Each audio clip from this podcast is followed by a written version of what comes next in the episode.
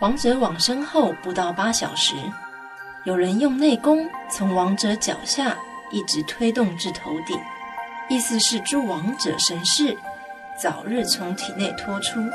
请问这是真的吗？对亡者有影响吗？最好不要用这些。啊，为什么呢？啊，除非是亡者要学气功的，他要不学气功的时候，他对这个会很厌烦，他厌烦就会起嗔恨心。啊，那临终起嗔恨心就会多恶道。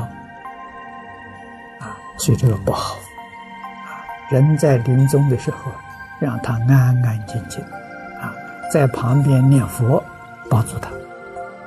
念佛是提醒他，希望他跟着念，啊，希望他想到啊，这个这个求生净土，啊，想到啊亲近阿弥陀佛，啊，用意在此。